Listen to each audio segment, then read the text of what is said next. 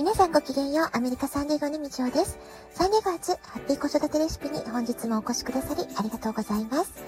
みんな違ってみんないい。ママが笑顔なら子供も笑顔。子育てで悩んでることの解決のヒントが聞けてほっとする。子育てがちょっと楽しく思えてきた。聞いてくださっているあなたが少しでもそんな気持ちになってくれたら嬉しいなと思いながら毎日配信をしております。昨日に引き続き、今日も朝から真っ青な青空が広がる快晴のサンディエゴです。来週はさらに気温が上がりそうです。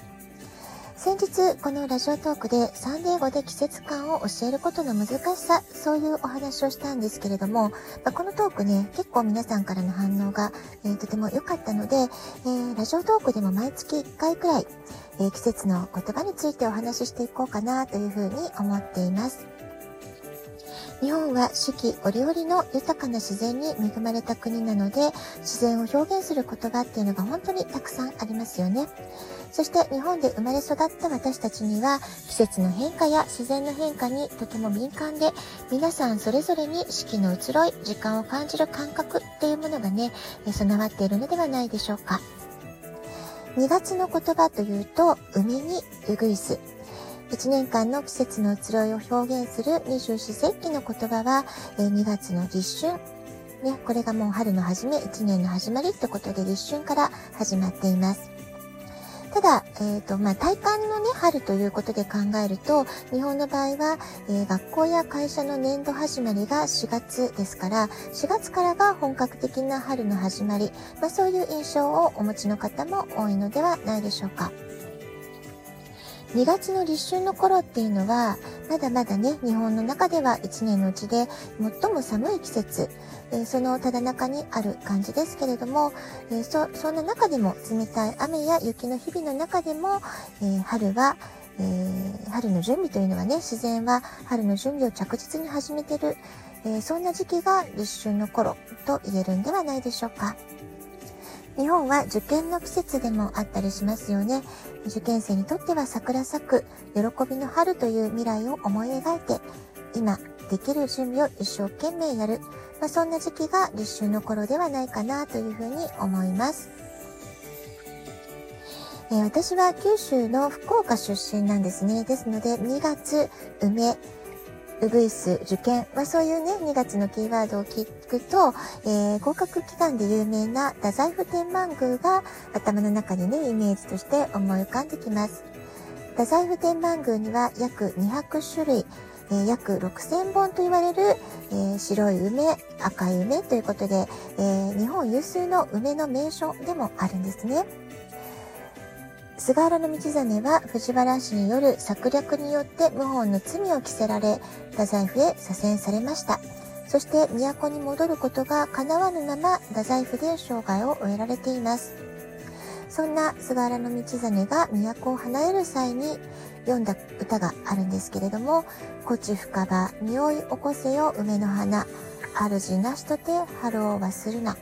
まあ、こういうね、歌を読んで梅との別れを惜しんだというふうに、えー、言い伝えられております。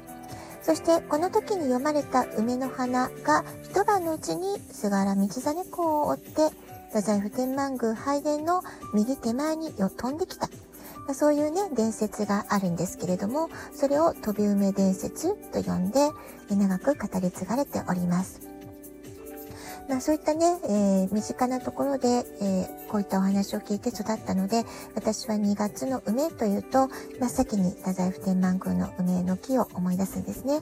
え、それから東京で子育てしていた2年半の間、息子のスミングスクールに通うための、まあ、バス停までね、息子と二人で歩いてた冬の日を思い出して、えー、その通り沿いにね、梅の木があった